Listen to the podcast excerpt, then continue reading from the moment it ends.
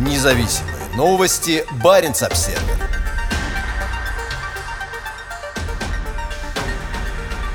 Закрытие старой ГЭС в Инаре столкнулось с неожиданными трудностями. Гидроэлектростанция, расположенная в Киракякюнгасе, между поселками Инари и Ивола, вырабатывает энергию для региона Инари с начала 1950-х годов. Муниципалитет Инари и компания Energia Ой, снабжающая регион водой и электричеством, объявила о готовности закрыть станцию после 70 лет работы и дать воде и рыбе свободно перемещаться между местными озерами и реками. Обсуждение этой идеи началось в 2019 году, а в этом году все участники оказались готовы к ее реализации. Многие местные жители хотят возрождения рыбных запасов и надеются, что теперь форель сможет заходить и нереститься в верхнем течении. Однако для принимающих решения оказались сюрпризом некоторые сложности, с которыми придется столкнуться из-за закрытия ГЭС. На первый взгляд, прекратить работу электростанции, которая уже 70 лет, должно быть относительно просто. Но, как оказалось, изменившуюся природу не так просто вернуть в естественное состояние.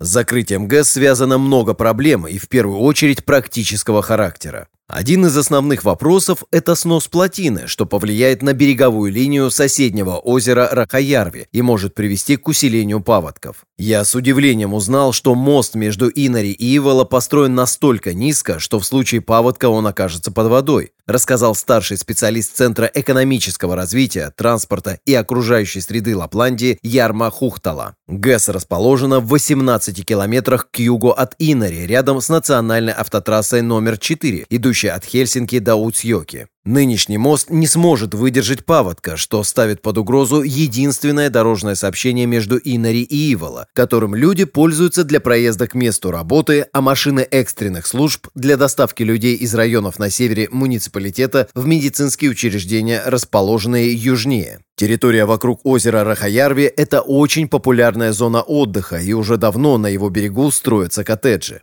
Эти участки очень популярны, потому что финны, естественно, хотят строить свои коттеджи рядом с водой. Снос плотины и свободное течение воды приведут в некоторых местах к уходу воды от берегов. Если уровень воды в озере снизится до естественного состояния, это вызовет многолетние судебные тяжбы, пояснил Хухтала. Понижение уровня моря в озере способно привести к резкому смещению береговой линии, что на практике испортит вид из коттеджей и домов. По словам Хухтала, процесс возвращения территории в естественное состояние придется осуществлять поэтапно, что может занять десятки лет. Он пояснил, что первоначально планировалось сохранить электростанцию в качестве исторического памятника и дать воде свободно течь по первоначальному руслу реки, но эти планы пришлось быстро менять. Слишком быстрое восстановление от уже нанесенного ущерба негативно скажется на территории. По словам Хухтала, изменения будут происходить в течение нескольких следующих десятилетий. Плотину снесут, но чтобы не допустить понижения уровня воды, в озере Рахаярви будет построена низконапорная плотина.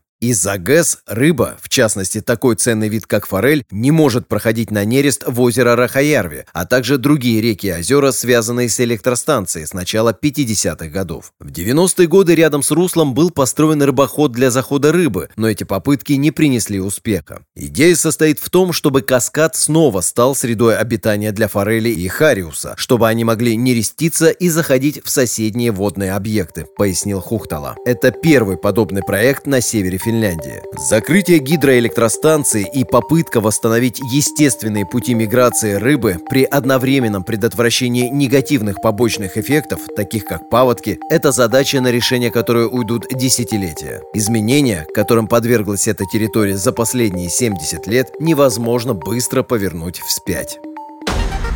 Независимые новости. Барин обседный.